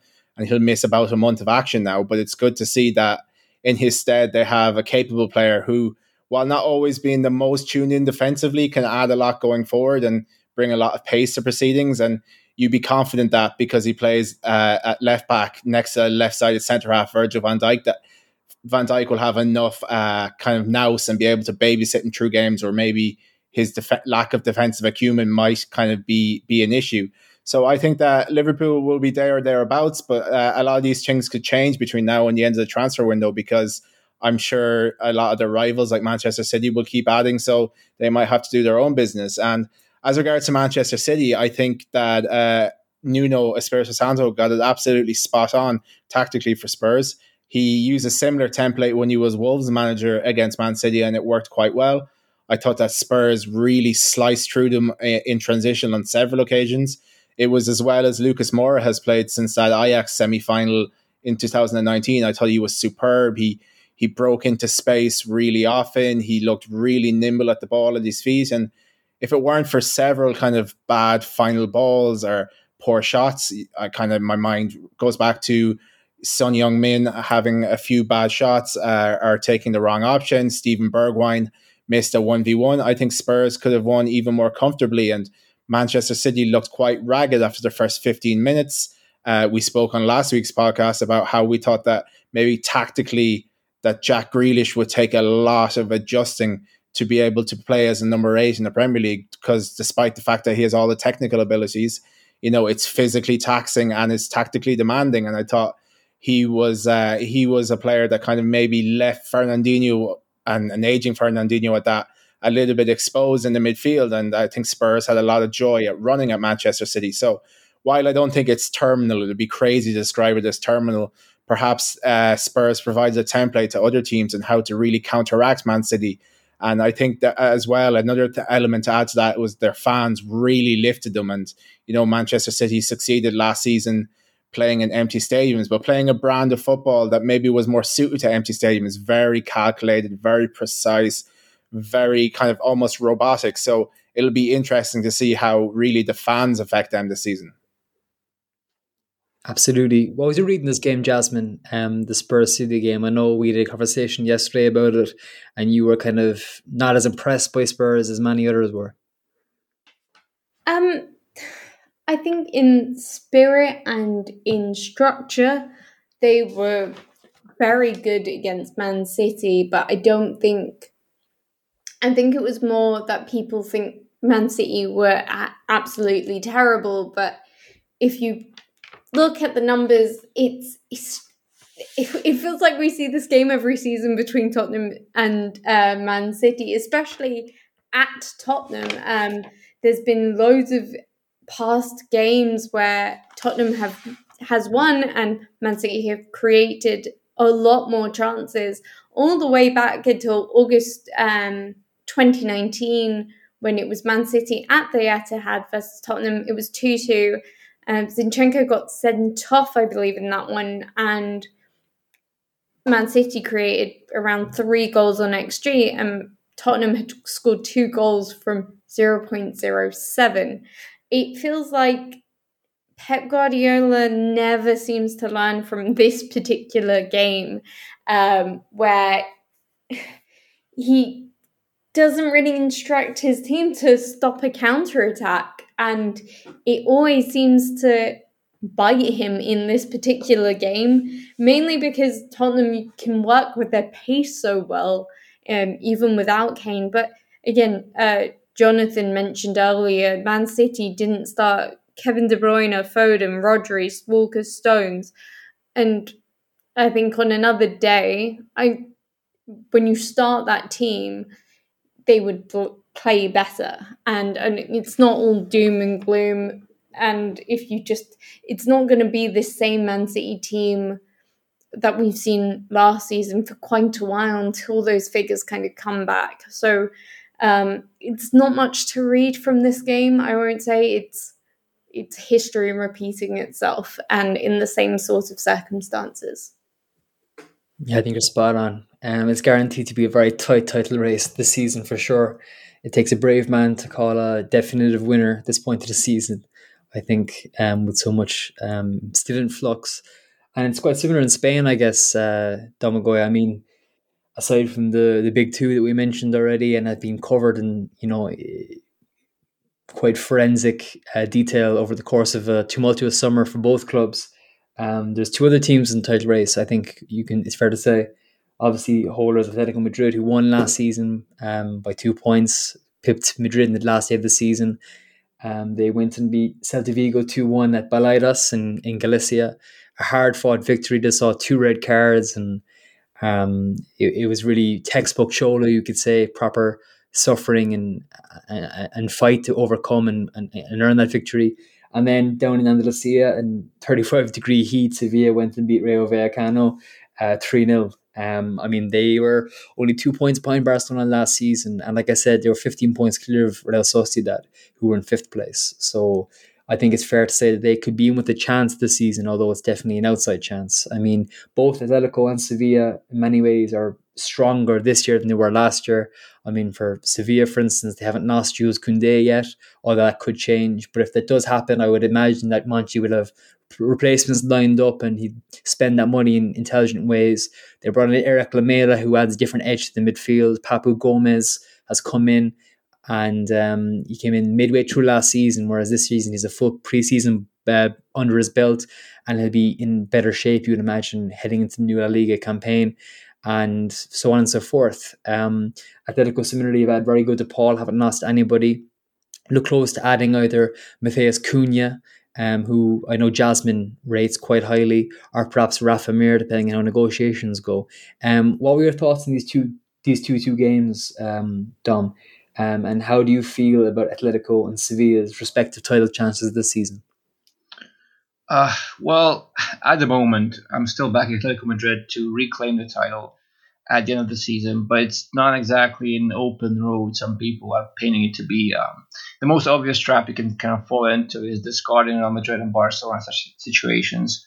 And what's even more, you can ask any Atletico Madrid fan, and they'll tell you they have this tendency to kind of implode whenever they're proclaimed favorites. Uh, and, and, maybe it's that underdog mentality, kind of, if, if, you will, that still sometimes bogs them down in a way, you know. Um, as things currently stand, I don't think anyone uh, outside of the usual three suspects, so Atletico Madrid, Barcelona, Madrid, will challenge for the title. But I am expecting a lot from both Sevilla, as you mentioned, and Villarreal. Sevilla need to be the same as Villarreal. They have to be aiming for at least top six, and Sevilla need to be in contention for the top four. Um, there's just no two ways about it.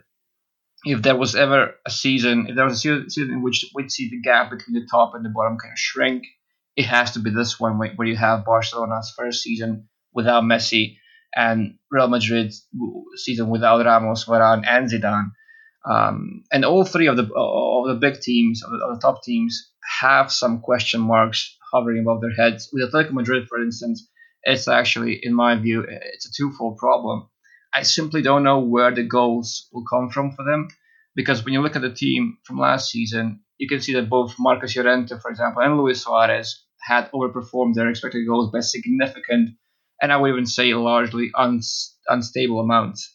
I'm fairly confident that they won't be able to replicate those numbers this season, especially Llorente and this means the likes of Correa, Lemar, Joao Felix will have to step up immensely.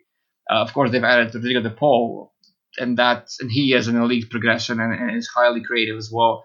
But it's difficult to predict how that will translate into goals for Atleti. Um, on the other hand, their deep block defensively has been unconvincing as of late. I would I would say, which is kind of problematic since that used to be their bread and butter. You know, Atletico used to be famous and still are famous for the for the defend, defending. But too often we see them yield possession and control over to the opposition after gaining an early lead, for example. This means they're largely reactive uh, as opposed to being proactive, which is not really a characteristic of a big and superior team nowadays. The solution would be kind of slowly to implement a higher press and assume more a more proactive mindset, which, to be absolutely fair to Simeone, he's been trying to do uh, with varying levels of success lately, but it needs to he needs to be much better than that. Barca have this obvious period of adjustment without Messi, while Real Madrid are going through the same thing, but on the opposite spectrum. You know, losing uh, Ramos and Varane in defense. With Real, as I've mentioned earlier, they've become more of a defensive juggernaut after Cristiano Ronaldo's departure, so that makes the, these departures even more significant for them. And in attack, they will they've been largely dependent on Karim Benzema. So if that fails and the defense doesn't hold up, there could be trouble once again. And this is where I see teams like Sevilla, teams like Villarreal, kind of stepping up and, and kind of having to push the top teams, the usual suspects, to the limit, and maybe maybe you know challenging for those top spots. I don't see at the moment. I don't see anyone outside of the top three really taking the title. To be honest, I'm not confident enough in that. However, I do feel like the gap is kind of shrinking, especially with Messi gone and Real Madrid also losing players. I think the gap is shrinking to a certain extent, but not not enough for the likes of Villarreal or Sevilla to kind of snatch the title away. It would be good for the league overall. It would be good, I think, to kind of break, break that um, I, I want to say duopoly, but but uh, but it, it's it's it's more of just yeah Barca Madrid. Yeah, that's that's that's kind of the story of La Liga and Athletic Madrid here and there. So it would be good for the league overall. I just don't see it happening just yet. I think you're spot on, uh, Domagoj. I think so, genuinely. Um, yeah, I guess winning a title is one thing, retaining it is another thing altogether. So I think that if Cholo can do that, then it'll be possibly his greatest achievement and a career full of them. Uh, just to finish off, guys, with your moment of the week, uh, the moment in the last seven days that's struck you the most, you could say.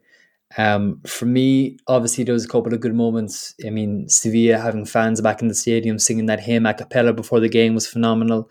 Uh, Abdoulaye Doucouré scoring a barnstorming winner um, against, or did try pulling the game back on to Everton's uh, favour against uh, Southampton was something else and taking off his shirt and celebrating with a pitch invasion. That was great. But mine was Trevoh Chalobah uh, making his Premier League debut for Chelsea, although obviously he played against um, Villarreal in the European Super Cup. He scored a superb goal, their second goal, and in celebration, basically just dropped to the ground and you know put his head in his hands. He he couldn't believe what he'd done. Born in Freetown, Sierra Leone, it was eh, quite a moment for him, and I just thought it was one of the remarkable debut celebrations I've ever seen in my in my football supporting life. So that was my moments of the week. Um, what were your guys' moments of the week? I'll start with you, Jonathan, and if you can mention your socials too, so people can follow you um, after the episode is done. Pogba's pass. That's all. Two words. Two words. Yeah. no, but Trevoh Chalobah as well was was a, a, beautiful moment. I know that. I think they've. Um, I think they've. I think they've uh, gone through some personal issues in the past as well. Their, family. I, I, am not sure exactly. Um, I don't want to say too much about that anyway, but I think I think it's you know I know he's been through a lot is what I'm trying to say, um, and yeah, it was just a, a, beautiful pure moment. So yeah, I would I would say that as a nice second place, but Pog was fast. Fair play and socials. Uh, at JFFUTBOL. So come and abuse me about PSG and everything else, and uh, tell me I'm an idiot. I feel like I'm going to get in trouble in this episode. I feel, I feel like I just got this dread. I've got this looming dread about this episode. So yeah, you the can fear, find me there. The fear. You if you want to cancel me, you can find me there. uh, Domagoj, how about you? Uh, I'm gonna be super biased here, and I'm gonna say Piqué's opening goal against Real Sociedad. It just felt like poetic justice, you know. It just just before that game, we heard the news that Piqué agreed on a, on a uh, wage decrease that allowed uh, Memphis Depay and Eric Garcia to be registered, and I felt like that was that was the move that kind of showed that he he loves the club, he wants to retire the club, he and you know he just definitely quite literally put uh, his money where the mouth is. You know he just he just went for it and um, he showed his love for the club, and, and I love absolutely love that. And then for him to go and score the first goal, uh, it was a beautiful header as well. Um, it was just it was just a nice moment, and I feel like he deserved that because in so many ways, yes, he's been declining. He's been he's he's getting old.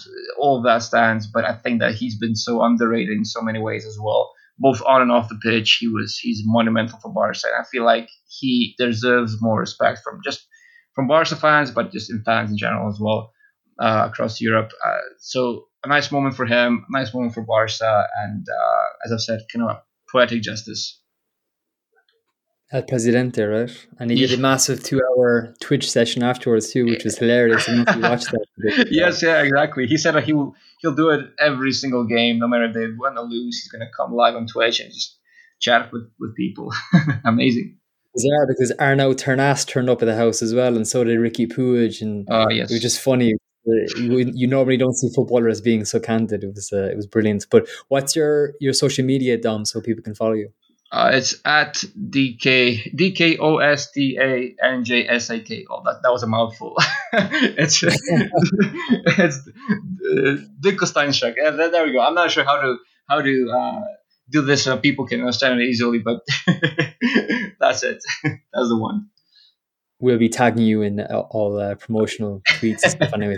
I appreciate that. Thanks. If you're having trouble with phonetic spelling, um, Jasmine, how about you?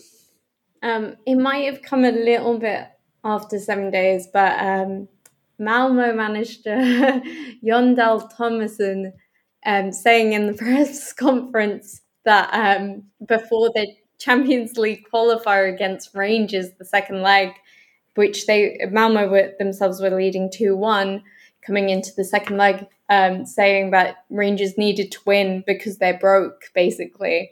It's a fantastic press article. He does an, an amazing grin, a smug grin to finish it off.